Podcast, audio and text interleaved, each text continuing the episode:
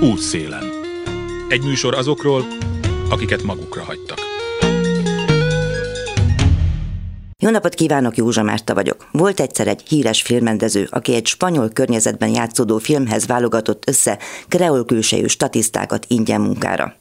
Emlékirataiban úgy fogalmazott, hogy a forgatáson igazi családias légkör alakult ki, életük legszebb élményei közé tartozott. A statiszták romák voltak, egyenesen a koncentrációs táborból érkeztek, és oda is vitték vissza őket, lényegében a halálba. A rendezőt pedig Léni Riefenstahlnak hívták, ő volt Hitler kedvenc direktora. Nagyon kevés olyan román emberről tudunk, aki túlélte a vészkorszakot. Egyikük, Forgács József Bandi, 2014-ben Auschwitzban magyarázta el kamerák előtt is, hogy miért ment oda-vissza. Az ott meghalt apja emlékét keresni, hogy tűz által, golyó által, gázkamra által vagy mi által halt meg. Persze semmit sem tudott meg, de azt mondja, arra a bántó kérdése sem kapott egész életében választ, hogy miért vannak ők a cigányok elkülönítve a magyar néptől. Idézet következik. A tábor 4500 lakója számára is eljött a megsemmisülés órája. A rendszabályok ugyanazok voltak, mint a cseh tábor likvidálásánál. Barakzárlat, nagyszámú SS őrség vonult fel kutyákkal. A cigányokat kiterelik a barakkokból és felsorakoztatják őket. Kiosztják a kenyér és szalámi adagokat. Mindenki három adag, három napi útra járó élelmet kap. A cigányok úgy tudják, hogy más táborba viszik őket, és mint két éves kácet lakók el is hiszik. Nagyon egyszerű, de nagyon hatásos módja a félrevezetésnek. A krematóriumokra nem gondol senki, mert oda nem adnának útravaló. Ezek a mondatok már Nyiszi Miklós orvosíró dr. Mengele Boncoló orvosa voltam az Auschwitz krematóriumban című könyvéből származnak voltak.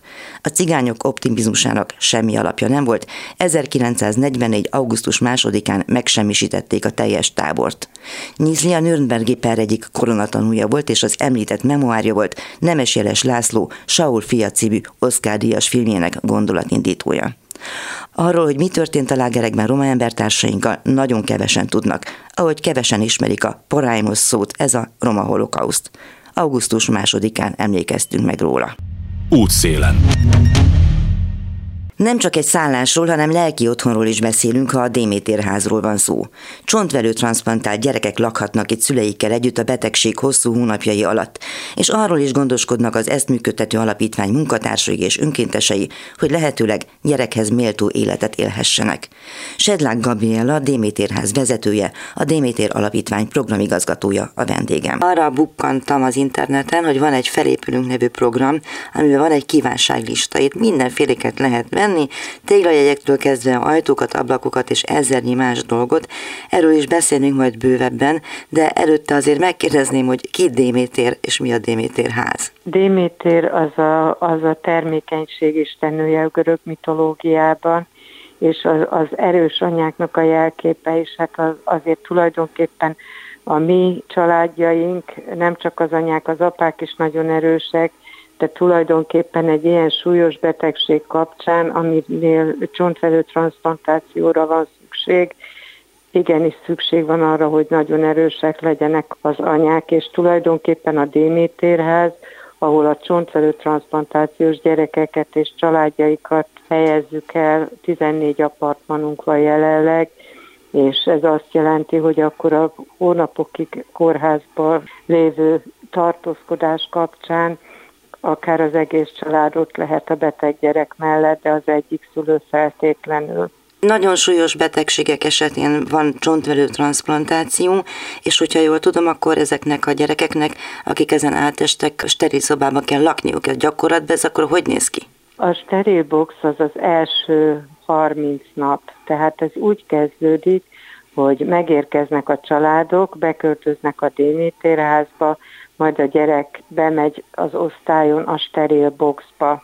Ez azt jelenti, hogy egy 3x3 méteres kis szobába van, hét nap kondicionálás, általában hét nap persze ez attól függ, hogy milyen kezeléseket kap, utána van egy nap pihenő, és utána megkapja az őssejteket, a csontvelői őssejteket, és akkor onnantól kezdve várjuk, hogy megtapadjanak, ugyanis az, ez a a kondicionáló kezelés ez azt jelenti, hogy leradírozzuk az immunrendszerét, és akkor a csontvelő transplantáció után két-három héttel kezdenek beindulni a, a donorsejtek, akkor kezdődik el újra azt, hogy, hogy termelődnek a védekező sejtek, és akkor, hogyha a fehér vérsejtek száma egy bizonyos értéket elér, akkor kinyílik a steril box, és akkor már beöltözve, maszkba, kesztyűbe, köpenybe kijöhetnek a steril boxból, és hogyha minden rendben van, akkor, akkor leköltöznek a Démétérházba,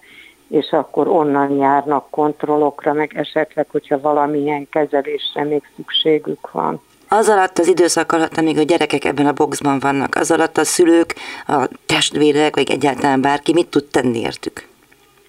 Hát a szülő az feltétlenül nagyon sokat. Egyrészt a szülő az a biztonságot jelenti a gyereknek, és az állandó jelenlét az nagyon-nagyon fontos a gyermeknek a pszichés gyógyulása kapcsán. Azon kívül nálunk a szülők az alapápolást a sterilboxban ők végzik. Tehát, Tehát be tudnak ők menni, nekik is van igen. olyan ruhájuk, mint az ápoló személyzetnek? Sőt, be is kell menjenek, mert ugye minél kevesebb ember fordul meg a steril boxban, annál jobb. Na most a szülő beöltözik, ugyanúgy teljesen sterilben, mint akkor, hogyha az ápoló személyzetnek be kell menni, és akkor az ilyen, hogy etetés, tisztába tevés, vagy, vagy éppen bármilyen alapszükséglet kielégítésében, akkor a szülő segítkezik.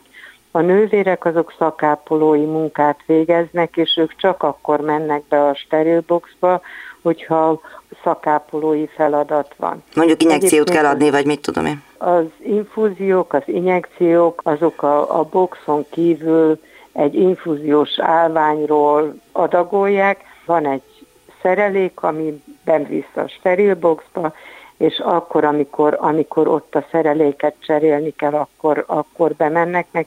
Hát természetesen, hogyha valamilyen probléma adódik, akkor, akkor egyértelmű, hogy ők is bemennek.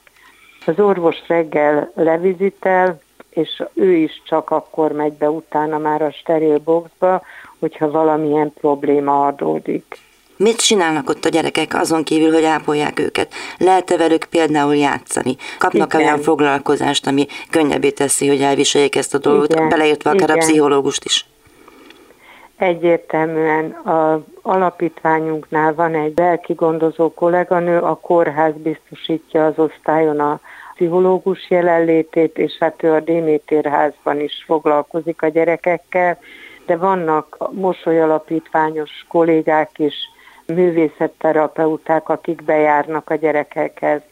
Vannak kórházpedagógusaink, akik folyamatosan foglalkoznak a, a gyerekekkel, tehát hogyha a fizikai állapotuk megengedi, akkor tanulnak is. Hát nem most nyáron, mert most szünet van, és az az igazság, hogy ilyenkor egy kicsit sajnos gyérül a, az ilyen típusú foglalkoztatás, mert a mosoly alapítványosok is nyáron tartanak szünetet, az amigoszosok, az egyetemisták, akik jönnek a gyerekekkel akár tanulni, akár játszani, ők is ilyenkor, ugye az egyetemen is szünet van, úgyhogy ők sincsenek.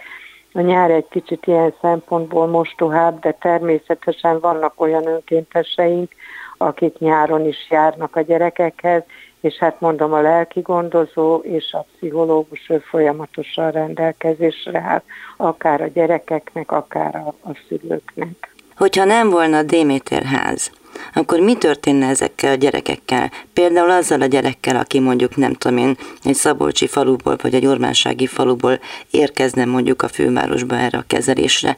Mi lenne a gyerekkel, mi lenne a családdal? Ha jól tudom, akkor 2006 óta létezik ez az alapítvány és ez az intézményrendszer, de egy kicsit érzékeltessük azt, hogy mi lenne, ha nem lenne. Hát ezzel kapcsolatban annyit tudok elmondani, hogy mi volt azelőtt, mielőtt a Démétérház megépült, és felépült az első hat apartman, ugyanis 2006-ban hat apartmannal indultunk, aztán 2009-ben újabb három apartman, és 2017-ben még új hat apartman épült, és hát a 17-es bővítés kapcsán a szociális helyiségeket is tanulószoba, tanári szoba, pszichológus foglalkoztató tornaszoba, mert ugye gyógytornászunk is van, tehát minden, minden ilyen rehabilitációra a helyiségek is rendelkezésre állnak.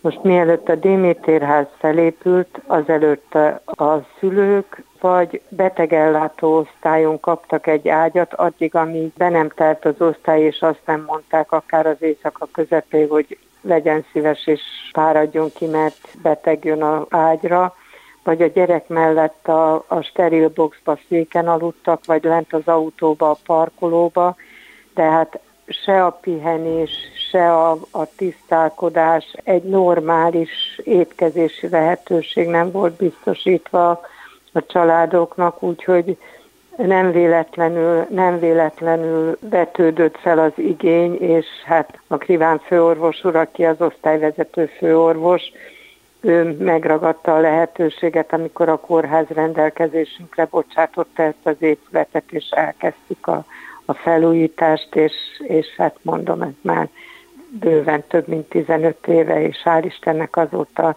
meg tudjuk oldani azt, hogy a vidékről érkező családoknak biztosítjuk az egész itt tartózkodásuk alatt az apartmanokat. Jut mindenkinek? Van, amikor sakkoznom kell, hogy, hogy biztos, hogy jusson, ugyanis nem csak olyan betegeink vannak, nem csak olyan családok laknak nálunk, akiket éppen aktuálisan transplantálunk, hanem ugye olyanok, akik régebben transplantálódtak, nem túl szép kifejezése, és jönnek vissza mondjuk egy olyan kontrollra, hogy, hogy csontfelővizsgálat, és akkor egy-két nap ott alvás. Néha tényleg sakkozni kell, hogy ő éppen kiköltözött, ő beköltözhet, de mindig megoldjuk valahogy, hogy senkinek ne kelljen nemet mondanunk. Ön hogyan csöppent ebbe a pozícióba, amiben most van? Én a gyermekintenzív osztálynak voltam a vezető ápolója 15 évig, és hát nekünk nagyon szoros kapcsolatunk volt a csontvelő transplantációs osztályjal, ugyanis a, az invazív beavatkozásokat, amik altatásban történtek, azok nálunk történtek, vagy hogyha transplantált gyerek, ugyanis a transplantáció az nem egy veszélytelen beavatkozás, és hogyha valamilyen súlyosabb szövődmény alakult ki, akkor a, a transplantált gyerekeket ott tápoltuk a gyermekintenzív osztályon. Én nekem mindig nagyon erős volt a szociális érzékem, és 2009-ben volt egy pályázat, a Vodafone Alapítványnak a főállású angyalkerestetik című pályázata, és akkor a, a Kriván főorvos úr megkeresett engem, hogy Gabi, ezt neked találták ki, ezt meg kell pályázni, és akkor tulajdonképpen az addig csak apartmanházként működő Démétérházhoz hozzáraktuk a Démétér programot, ami tulajdonképpen a pályázatnak ez volt a célja, hogy ne csak egy szállás lehetőséget biztosítsunk, hanem a rehabilitációt is mellé rakjuk, és különböző élményterápiákat biztosítsunk a gyerekeknek. Ez azt jelenti, hogy amikből ők, kimaradnak azért, mert ők immunhiányosak és nem mehetnek közösségbe, azt mi ott a Démétérházba bepótoljuk. Tehát halovénkor tököt faragunk, farsankor beöltözünk, jön a télapó, jön a nyuszi, tehát minden olyan ünnepet megünnepünk, és nagyon nagy bulikat szoktunk rendezni, sőt évnyitónk, évzárónk is van, és az évzáró az egy, egy, egy igazi, igazi gyereknap, nagy bulikkal és mindenféle finomsággal. Ott is természetesen az önkénteseink is nagyon sokat segítenek. Például van egy séf önkéntesünk, aki farsankor fánkot sütött, évzáróra meg lángos, tehát cukrászdáktól, szendvicses cégektől kaptunk támogatást, hogy hogy terülterülő asztalkámat is tudjunk biztosítani a gyerekeknek ezeken az ünnepségeken. Programokat szervezünk, múzeumba elvisszük a gyerekeket, megbeszélve előre, hogy, hogy olyan időpontban, amikor már nincsen más látogató, vagy mozitermet bérelünk, és akkor, akkor megvan a mozi feeling, hogy mindenféle egészségtelen rákcsákat ehetnek, meg ihatnak, és, és moziterembe vannak. És úgy élnek, mint a többi gyerek? Igen, igen. Elviszük őket a Dunapartra sétálni, meg játszani, tehát törekszünk arra, hogy ne maradjanak ki olyan programokból, amikből az egészséges társaik egész évben kivehetik a részüket. Mi az, amire most gyűjtenek? Mire van szükség? Hát, tíz évvel ezelőtt megörököltünk egy házat Dobosszanazugon, Ez a Körös partján van, és ez egy hét apartmanos ház, egy fantasztikus melléképülettel, és ugye az elmúlt tíz év arról szólt, hogy a Démétér házat bővítettük, szépítettük, berendeztük, tavaly ősszel befejeztük a kertépítést, csodálatos játszótérrel, fantasztikus, tényleg gyönyörű virágos kert, gyep, ahol a gyerekek játszhatnak, és most jutottunk el oda, hogy ezt a házat, ezt el tudtuk kezdeni felújítani, ugyanis ez én nekem amióta megörököltük azóta... azóta Honnan örökölték elnézést? Engedjétek hozzám a, a gyermekeket, alapítvány megszűnt, tőlük örököltük meg ezt a házat.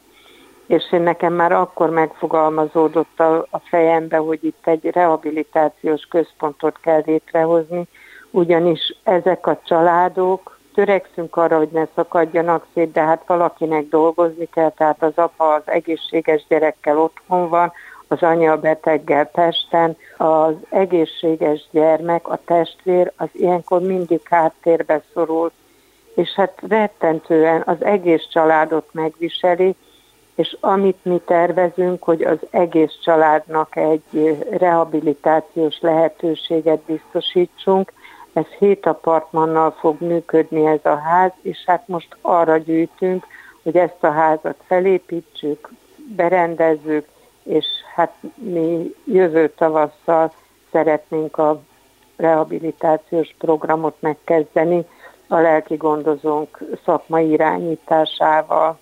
Gondolom, milyen van ott evezés, meg bármi egyéb, amit szoktak Minden, a gyerekek csinálni. nagyon klassz dolgok vannak, és hát ami, ami még nagyon-nagyon fontos, hogy fantasztikusan jó a milliója annak a helynek. Csendes, nyugodt, de tényleg az ember kiszáll az autóból, és akkor úgy, úgy, úgy, úgy kisimul. Közel van a körös partja, van kiépített homokos strand, lehet evezni, ott van 10 kilométerre Gyulán élményfürdő, lovaglási lehetőség van, már keressük a lehetőségeket a környéken a különböző programokra. Mennyire tudják a szülőket, és szerintem elég fontos dolog, hogy a testvéreket is segíteni mentálisan, lelkileg abban, hogy ezeket a nagyon nehéz időszakokat, amely gondolom alsó hangon több hónap, ugye? Hogy szóval, hogy ezeket feldolgozzák, hát segítsék. Hát alapvetően addig, amíg az, a szülő ott van a gyerekkel, addig a lelki gondozó, a pszichológus foglalkozik a gyerekkel is, meg a szülővel is, és hát természetesen van egy házgondnokunk, a Mónika, ő is egy fantasztikusan érzékeny, jó ember, és hát igazándiból én is bármikor rendelkezésre állok, és szoktam mondani a szülőknek, hogy az én vállamon bármikor kisírhatják magukat, tehát mi odafigyelünk a, odafigyelünk a családokra, és tényleg figyelünk rájuk, és hogyha azt látjuk, hogy valakinek nehezebb most, vagy, vagy éppen, éppen rosszabbul viseli az egész szituációt, akkor, akkor jobban összpontosítunk rá. Meg hát megtörténhet, hogy elveszíti valaki a gyerekét. Hát sajnos igen, az is előfordul, úgyhogy az is tervben van, hogy gyászcsoportokat fogunk szervezni ebbe a rehabilitációs központban. Mondja, tulajdonképpen mire van most szükség, és mit tegyen az, aki segíteni szeretne? Hát most még az építkezés fázisában vagyunk, úgyhogy ami a kívánság listánkon van, hogy vegyél egy méter kerítést, vagy vegyél öt darab téglát, ezek még mindig állnak, mert elvileg október végén lesz az átadás, és addig nekünk meg kell vennünk az építőanyagot, és minden egyes tégla, amit valaki megvásárol, az nekünk, nekünk nagyon nagy segítség. Honnan lehet ezt tudni, az, hogy hogy lehet adományozni? A honlapunkon, a honlapunkon, meg a Facebook oldalunkon is fönt van a kívánságlista, a www.demeterhasz.hu oldalon, és akkor ott van egy olyan, hogy kívánságlista, és akkor abból lehet válogatni kinek-kinek a lehetőségei szerint. Igen, és nem csak a házra lehet adományozni, hanem például arra is, hogy egészséges ételhez jussanak a szülők, meg gondolom talán a gyerekek is. Igen, igen, hát az most pár hónapja sikerült azt is bevezetnünk, hogy tartósítószer nélkül tartósított, tehát hővel tartósított ételeket biztosítunk a szülőknek, meg a gyerekeknek is, mert ezt ők is nyugodtan megehetik, mert egyrészt nem mindig van ideje a szülőnek főzni, másrészt meg ha nagyon fáradt, akkor kedve nincs, és akkor többféle ilyen ételből választhat, amit három perc alatt felmelegít, és akkor mégis tud enni egy meleg ételt. Természetesen, ha beindul a rehabilitációs program, azt is térítésmentesen szeretnénk biztosítani a családoknak, úgyhogy azt is nem csak felépíteni, hanem majd működtetnünk is kell azt a házat is. Még egy annyit mondja meg, hogy számokat, hogy körülbelül ez alatt, a, hát már lassan két évtized alatt mennyi családdal kerültek kapcsolatban, mennyinek fogták a kezét, és hogy tartják-e mondjuk a régebbi páciensekkel a kapcsolatot? Természetesen tartjuk. A legrégebben transplantált éppen valamelyik nap lent voltam az ambulancián, és az asszisztens kollégák nagyon elfoglaltak voltak, én vettem fel a telefont, és az egyik legrégebbi kislány, akinek a, az iskolájába elmentem bent a gyógysztályfőnöki órát tartani, ő telefonált, hogy babát vár, és hogy azt mondta neki a szülésznő gyógyász, hogy, hogy jelentkezzen be azért a hematológián, ez egy óriási öröm volt mindkettőnk részéről, hogy újra találkoztunk, igaz, hogy csak telefonon, de de hát nagyon, nagyon sok olyan családunk van, aki, aki visszajár a, a Déméterbe. Ha jönnek kontrollra, akkor soha nem mulasztják el azt, hogy, hogy, hogy visszajöjjenek. És hát az első kérdésére évelején számoltuk, 700 és 800 között van, most így fejből nem tudom pontosan, de 7-800 között van a családok száma, akiket az elmúlt 18 évben befogadtunk és próbáltunk nekik megkönnyíteni ezt a nehéz időszakot. És családtagjaival válni. Így jön. Igen, igen, igen. Sedlák Gabriela, a Démétérház vezetője, a Démétér Alapítvány programigazgatója beszélt arról, hogy hogyan tudunk segíteni a csontvelő transplantáción átesett gyerekeknek és családjaiknak. Tartsanak velem a műsor második részében is. A hányattatott sorsú Ős utca lakóiról lesz szó, akiknek a lakásait kinézte magának a TEK. Mihály Bulcsú szociális munkás mesteroktató, a Kontúr Egyesület alelnöke lesz a vendégem a hírek után. Núzsa Márta vagyok házzal vagy házakkal folytatjuk, de egy teljesen más típusú történet lesz. A Hős utcai igen kétes hírű lakótelepről van szó, amelynek a helyzete évek óta megoldatlan. Nem véletlenül. Egy-két önkéntes szervezet kivételével mindenki lepasszolja a problémát, egyebek mellett azt kockáztatva, hogy újabb és újabb hajléktalanok lepik el majd a környéket. Miért nézte ki a TEK magának az épületet, és hol keresen keresendő a megoldás. Erről Mihály Bulcsú szociális munkás mesteroktatóval, a Kontur Egyesület alelnökével beszélgettem. Van egy állítás, egy furcsa állítás, hogy nagyon jó helyen állnak a Hős utcai lakások, lakótömbök. Annak, aki esetleg nem tudná, hogy mi a Hős utca, légy szíves, mutasd be egy picit, hogy miről beszélünk, mi ez a szegregátum. Ez egy ö, ikonikus szegregátum, Vigvári András valóban jól fogalmazza a mércén, az tulajdonképpen minden ilyen szegregátum egy lakáspolitikai kudarcnak az emblematikája. Ez egy tulajdonképpen a stadionoktól és a 8. kerület és a 10. kerület határán, de még Kőbányához tartozva, ez két lakótömb, tényleg barom jó helyen elhelyezve, eredetileg nem szükséglakástelepnek épült a két világháború között, hanem zarándok szállásnak egy eukarisztikus világkongresszusra, és tulajdonképpen a rendszerváltozás környékén gettósodott el és mivel a városrehabilitációs programok, folyamatok egyáltalán nem érintették ezt a két lakótelepet Kőbányán, ellenben mondjuk a Pongrász szeleppel, ellenben mondjuk a Dzsumbúja, vagy a, tehát a Dzsumbúj lebontása, vagy a Kén utca, tehát a 9.-8. kerületi városrehabilitációs folyamatok talán mondhatjuk, hogy sikeresebbek voltak, ezek egyáltalán nem érintették a Hős utcát,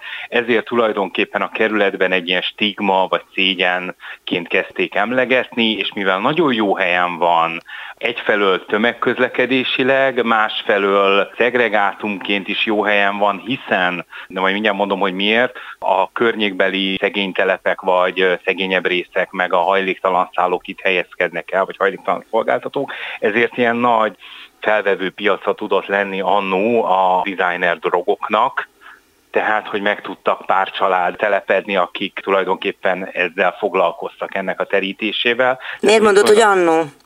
Ez már Mert már nincsen, nincsen nagyjából nem azt mondom, hogy nincs jelen a droga a Hős utcába. Én azt gondolom, hogy Budapest minden egyes elhagyatott helyén jelen van a designer drog, és Kőbányán is jelen van a designer drog. Nem súlyosabb a helyzet, mint mondjuk Kőbánya főutcán. Nemrég sétáltunk arra, és szerintem, sőt több helyen is sétáltunk Kőbányán vasárnapi nap folyamán, pont egy megbeszélő helyet keresve, és, és teljesen nyíltan jelen van Kőbányán. Én azt tudom mondani, kevésbé, mint a Hős utcában most, szubjektíve kevésbé van jelen a designer rock, mint a Hős utcában. Van ennek oka például az, hogy esetleg rájuk szálltak a rendőrök, vagy már mi egyéb?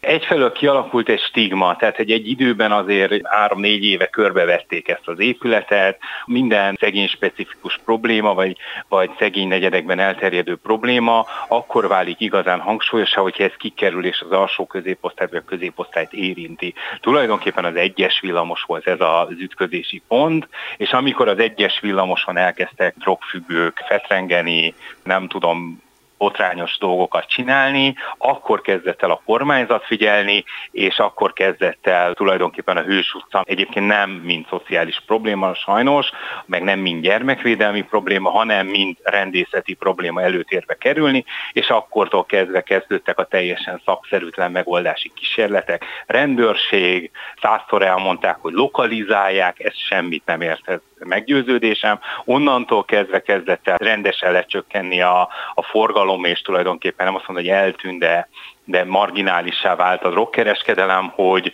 hogy elkezdték kiüríteni ezt a Hős utcát. Na most az eszközök és a, a maga módja azért az nem volt szép, de tulajdonképpen ezt ugye Engels óta tudjuk, mert ő írt erről elég részletesen, meg a, tulajdonképpen aztán átvették a, a mindenféle város szociológiai elméletek. Tehát ha, ha nem oldok meg egy problémát, hanem rendészeti eszközökkel kezelem, akkor az áttevődik máshova. Szóval így lesz ez Kőbányán, vagy így van már Kőbányán is, meggyőződésem, hogy, hogy a Hős utcát mind ha szociális problémaként, szociális tervel kezelik és szakértelemmel, akkor most nem így néznek ki.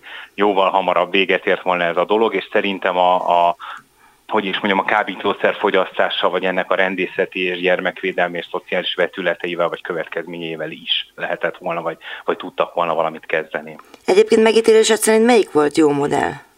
A Corvin negyed nekem kifejezetten tetszett. Biztos voltak hibái, én azt gondolom, hogy egy, egy fontos, szóval, hogy jó volt. Én a dzsumbújt láttam élőben, vagy a dzsumbúj lebontása környékén tudtam odafigyelni. Én azt gondolom, még az is sokkal-sokkal jobb volt, mint a Hős utca. Tehát ott azért, hogy is mondjam, figyeltek a féli legális beköltözőkre, figyeltek a szociális problémákra, és ott nagyon fontos volt, hogy húztak egy vonalat, és megpróbálták a, azt az elvet követni, hogy minél kevesebben váljanak hajléktalanná tehát, hogy azért ott volt egy szociális szolgálat, a Jumbui Help, aki megpróbálta az embereket meggyőzni, hogy ne a pénzt válasszák. Tehát, hogy azért azt gondolom, hogy, hogy ez, ez nagyon álságos azt mondani, hogy adok 6 milliót vagy 5 milliót a lakásodért egy valakinek, és akkor, akkor minden, minden előjön. Tehát, hogy azt gondolom, hogy ezek hosszú távon mindig, mindig minden esetben a hajléktalansághoz egy-két kivételtől eltekintve a hajléktalanságba vezetnek, vagy az otthontalanságba. Hát Tehát persze. amikor lakhatásért pénzt adnak, vannak, és ráadásul nem is méltányos összeget kívánt Kőbány, és fel sem merült az, hogy tulajdonért tulajdon elven próbálják az itt élőket kivásárolni. Az albérlők felé van most valami fajta nyitottság, tehát hogy tudunk így alkudozni az önkormányzattal, és ez nagyon fontos, de például a beköltözők, vagy az ott illegálisan lakók, vagy a, a tulajdonosok fele ezt a nyitottságot az önkormányzattól semmilyen formában nem éreztem. Mi volt ennek az egész történetnek a folyamata abban az értelemben, hogy kezdték el felszámolni dolgot, nagyságrendekben mondjál számokat, hogy körülbelül szerinted kik és miként laknak. Ugye vannak nyilván bérlők, albérlők és illegális beköltözők. Nemrég a mérce folyóiratban 60-65 lakóról van szó, ez nem igaz. 10-15 háztartással vagyunk kapcsolatban, ez így helyes. Jelenleg azért 10-15 és még pár tíz mindenféle jogcímmel ott lévő lakik. Tehát én azt gondolom, hogy 40 háztartásnál most nem laknak többen a, a Hős utcában jelenleg. Vannak a tulajdonosok is? Persze, persze. Ott lakó 10-15 van. A terrorelhárítási központnak mi köze van ehhez a dologhoz, miért vetett szemet rá, mik vannak ja, ott a környéken, ugye már maga az utca neve is, hogy Hős utca, valami szinten azt jelenti, ott a környéken mind ilyen militáris utca nevek vannak. Én erre ebben még soha nem gondoltam bele. Volt egy ilyen legenda, hogy aki végigment az utcán, de ezt az egyik taxisofőrtől hallottam egyszer onnan, de hogy a lényege a dolognak az, hogy azért a Hős utca van egy folytatása ugye bemegy a nyolcadik kerületbe, és egy teljesen polgári katona lakótelep tulajdonképpen. Egyrészt, másrészt meg az is van, hogy tulajdonképpen körbe-körbe mindenféle militáris intézmények vannak. Tehát, hogy csak időkérdése volt, hogy a teknek nem kell. De egy tök logikus, tehát, hogyha van három laktanya, meg egy terrorelhállítási központ, vagy nem tudom, szóval közötte pedig egy lakóépület, ami nem katonáknak szolgálati lakás, az miért is ne lenne a, nem tudom, az adott, nem tudom, akár mennyire pacifista vagyok, azt gondolom, hogy teljesen logikus ez a lépés vagy ez a dolog. Maga a módja és maga a gyorsasága kérdőjelezhető meg. Tehát azért nyilván ott voltunk kint többször, amikor még nagyon sokan laktak ott, és egyszerűen délbe meg kettőkor a lőgyakorlatot hallgattuk, azért gyerekkel szerintem az nem egy kellemes élmény, hogy a szomszédba lőnek mondjuk. Azt tudjuk, hogy mi lett az elköltözöttökkel? Mi egy önkéntes alapon működő, önkéntes zájárulásokból működő, saját szabadidőnket beleülő egyesület vagyunk, viszonylag kevesen nem volt időnk után követni. Tehát hallottunk tragédiákat, hallottunk pozitív dolgokat is. Tehát aki mondjuk a nyolcadik kerületben költözött egy lakó, tudom, hogy, hogy állítólag nagyon jól van, tartjuk a kapcsolatot olyannal, aki zsákfaluba költözött, és tulajdonképpen a gyerekeknek, hát én azt gondolom, hogy tragédia, tehát hogy rossz, rosszabb helyzetbe kerültek jóval, mint a hős utcába. Már csak a gyerekek iskoláztatási lehetőségeit nézve is. Szóval azt gondolom, hogy legyen ez akkor most ez a szempontunk. Én azt gondolom, hogy egy zsákfaluból egy tehetséges gyerek meglehetősen nehezen fog tudni, vagy nem tud jó iskolába járni, ez az én véleményem. Hozzáteszem, hogy mind akik elköltöztek, mind akik itt laknak, fővárosi kötődésű családok, és azt gondolom, hogy amikor vidéken kínálgatnak, vagy egy politikus szájából az hangzik el, hogy majd visszamennek vidékre, hova vissza, tehát hogy nem, nem vidékiek. Tehát, hogy már gener- nagyon sokan generációk óta nem vidékiek, és ez, a, ez az 5-6 millió forint, vagy 5, amit először ajánlottak, ez talán vidékre, vagy zsákfaluba elég egy házra. De minden esetre egy szegregátumba. Így van, pontosan. Nem, szerintem Budapesten nem lehet még szegregátumba se Ja, persze, persze, venni. persze, nyilvánvaló. Sőt, szerintem nagyobb városban se lehet szegregátumban ma már 5-6 millióért, ezek zsákfaluban lehet szegregátumban 5-6 milliót venni. Meggyőződésem vagy tanyát. Minden esetre azt leszögezhetjük, hogy Budapesten messze a legolcsóbb ingatlanárok a Hős utcában lehetnek, és ott is lehet érdekes, hogy ugye megjelentek az ingatlan becslők. A Hős utcában azt olvasom. Mit végeztek el, mit csináltak, mit mondtak a lakóknak, mit tudnak a lakók egyáltalán? Tulajdonképpen kettő darab ingatlanbecslés történt, most már három, bocsánat, csinált egyet az önkormányzat. Tehát a folyamat azért az úgy, úgy zajlott, hogy amikor az önkormányzat kapott 2,1 milliárdot a probléma megoldására, vagy a valami fajta kezelésére, akkor abból azért lehetett volna egy szociális programot. Ez egy történelmi lehetőség volt, ezt elszalasztották, és ők úgy döntöttek, hogy felmérik ezeket a lakásokat a saját értékbecslőjükkel. Nagyon álságos volt, mert egyébként az értékbecslők mind a kormányhivatal, mind a Sárabozon féle kormányhivatal és mind az önkormányzat ugyanúgy ilyen 5-6 milliókat állapítottak meg egy-egy lakásra. Én azt gondolom, hogy ez nem szempont. Tehát amikor valakinek a lakását, tehát igazából ők akarták megvenni, és nem a, a tulajdonos elköltözni. Tehát, hogy azt gondolom, hogy, hogy értem, hogy annyit ér, de ha kiraknak engem a lakásomból, akkor nekem kell találnom egy másikat, vagy ha eltörik a biciklimet, akkor kell vegyek egy másikat, teljesen mindegy, hogy mennyit ér a biciklim, én azzal közlekedem, vagy mennyit ér a lakásom, én abba lakom. Tehát, hogy ez egy ilyen, ilyen nagyon nehéz történet volt, többfajta értékbeslés történt, valóban nem túl magasak az ingatlanárak, de hát kivenne meg lakást egy olyan helyen, amit mindjárt lebontanak. De egyébként tudok árverezésről, ami 12 millióért ment el Hős utcai lakás. Tehát azért azt kell tudni, hogy ma Magyarországon lakhatási válság van, tehát minden lakhatás, minden lakás érték, és nem 5 millió. Tehát ez meggyőződésem, hogyha én most lakást akarnék venni Budapesten, 5-6 millióért a legótvarabb kulipintyot se tudnám megkapni. Ráadásul tulajdonképpen itt nem a forgalmi érték az érdekes, ha már érdekes, hanem az, hogy ez a, ez a militáns, vagy ez a belügyminisztériumnak, vagy a teknek kell meg kell szereznie. Na most én azt gondolom, hogy a tech vagy a, az állam miért ne lehetne nagy vonalúbb, hiszen neki kell, hiszen jól fogja használni feltehetőleg, vagy hát hasznosan, és igazából tulajdonképpen baromi jó helyen van közlekedésileg. Tehát, hogyha ha mondjuk nem katonai jövezetben gondolkoznák, vagy nem katonai intézményben, barom jó dolgokat lehetne ott csinálni. Annyira könnyű megközelíteni a stadionoktól, vagy a villamossal, szóval azért lehetne itt jó dolgokat egyfelől, másfelől nagyon álságos az önkormányzat számomra. Három-négy évvel ezelőtti nyilatkozat a polgármester úrnak, amikor azt mondta, hogy ők nagy vonalúak, hiszen ezek a lakások 2 milliót érnek, és egyébként 5-6 millióért 5-6 milliós ajánlatokat tettek, ezt ő valamelyik újságnak nyilatkozta, és hogy igazából, amikor most a belügyminisztérium megvette az önkormányzat által birtokolt lakásokat, azokat a mi számításaink szerint ilyen 6 millió körül vette meg. Tehát, hogy, hogy most vagy, vagy annyit romlott a magyar pénz, meg a gazdaság, meg az ingatlanárak, ennyit nőttek, szóval azért ez így érdekes, hogy, hogy akkor 2 milliót ért, három évvel később pedig hát 6 millió. Szóval kérdés, hogy ki a vevő és ki az eladó.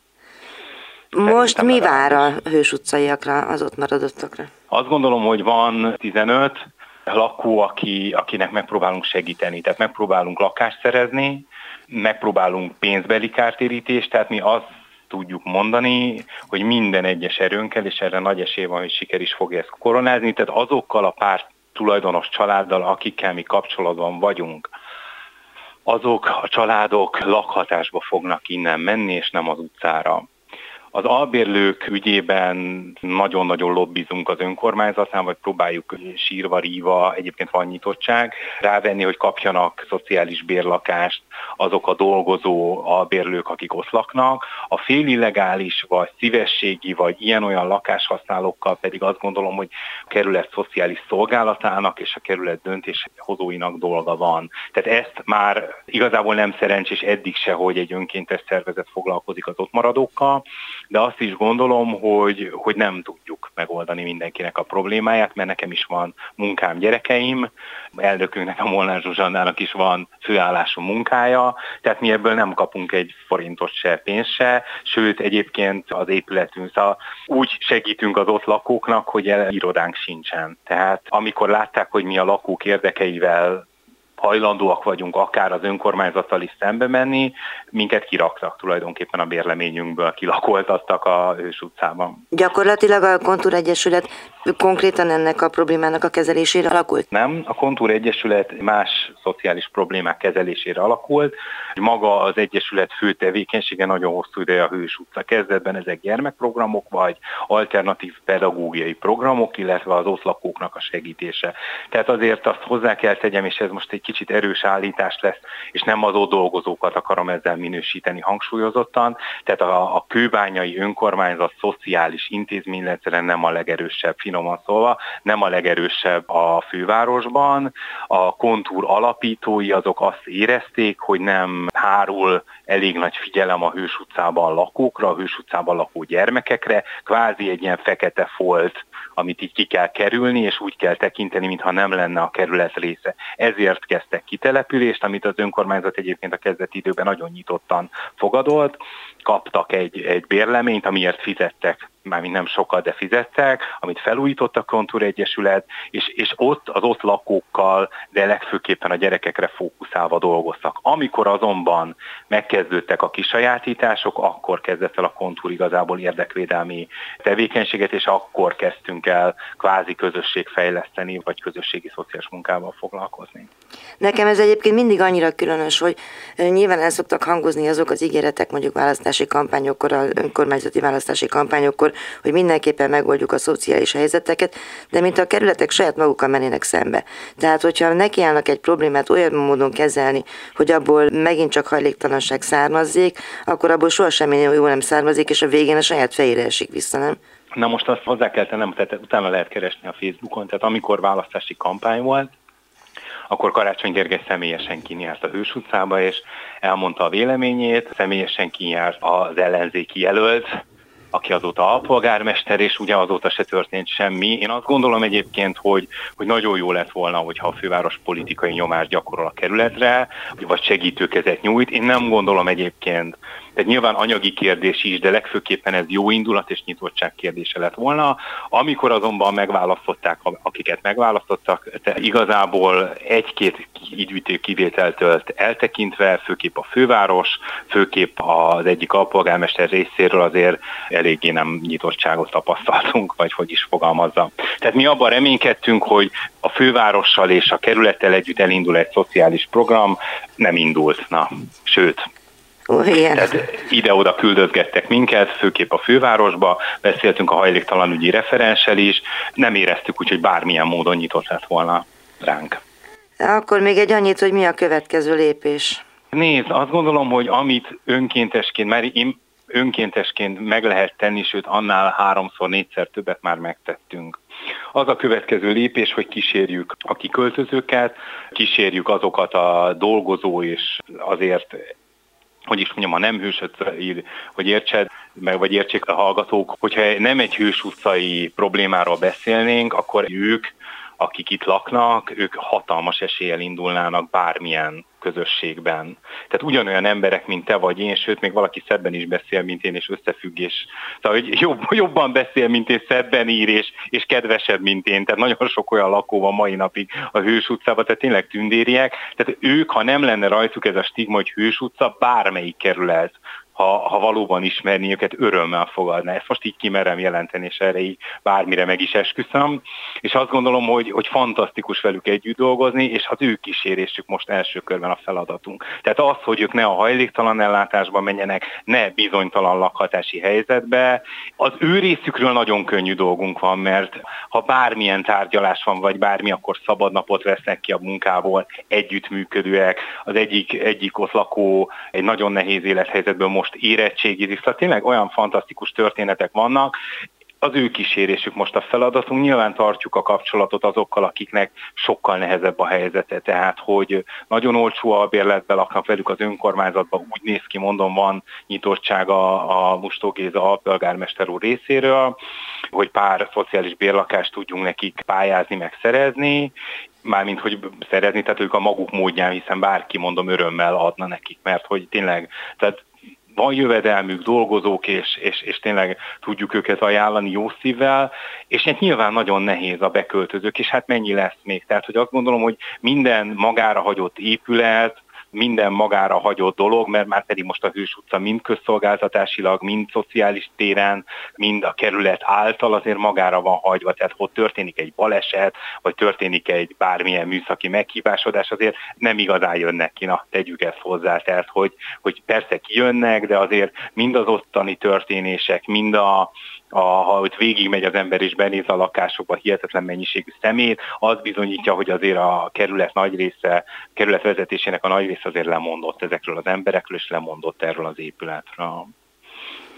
Hm. Én azt gondolom, hogy ennyit tudunk. Én nagyon rem, mondanám, hogy reménykedek, de azért olyan nagy bizodalmam nincsen, hogy, hogy a, a kerület vezetése felismeri, hogy ez a probléma szociális munkával és szakértők és, és mondjuk a Kontúr Egyesület vagy az ott jelenlévők bevonásával egy program keretében kezelhető. Mondom, nincs ilyen reményem, de én azt gondolom, hogy ha az, hogy én, mint szociális szakember, meggyőződésem, hogy a jelenleg ott lakóknak teljesen mindegy, hogy ők legálisan vagy nem legálisan laknak, személyre szabott megoldásokat kellene nyújtania, hiszen ugye az önkormányzat képviselőinek vagy döntéshozóinak kötelessége az írásban is a hajléktalanná válás megelőzése. Tehát, hogy én azt gondolom, hogy, hogyha ha ez valóban mondjuk rajta múlna, vagy, vagy szakértők bevonásával történne, akkor itt lenne egy, egy helyi ismereteken alapuló szociális program. Egyébként kapott erre pénzt az önkormányzat, tulajdonképpen egy drog valamivel foglalkozó vallási civil szervezetet kértek meg, aki egyetlen egy dologgal nem volt hajlandó foglalkozni, a szociális problémákkal és a lakhatással. Tehát ők valami fajta drogprevenciót meg Isten tiszteletet csináltak, ez az emberbarát alapítvány, Biztos, hogy jó dolgokat csináltak ebből a szempontból, de hogy a problémára nem reagáltak, az ezer százalék. A műsor első felében Sedlák Gabriella, a Démétérház vezetője, a Démétér Alapítvány programigazgatója beszélt arról, hogy hogyan tudunk segíteni a csontvelő transplantáción átesett gyerekeknek és családjaiknak, és hogy milyen munka zajlik a házban.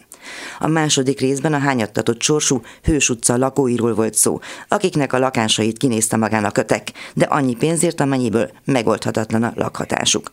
Mihály Bulcsú szociális munkás mesteroktató a Kontúr Egyesület alelnöke beszélt arról, hogy mit próbálnak tenni a méltatlan helyzet kezelésének érdekében. A műsor a www.clubradio.hu oldalon az archívumban, illetve podcast felületeinken hallgatható vissza. Figyelmüket köszönöm, várom Önöket a jövő héten is, Józsa Mártát hallották. Önök az útszélen adását hallották a Klubrádióban.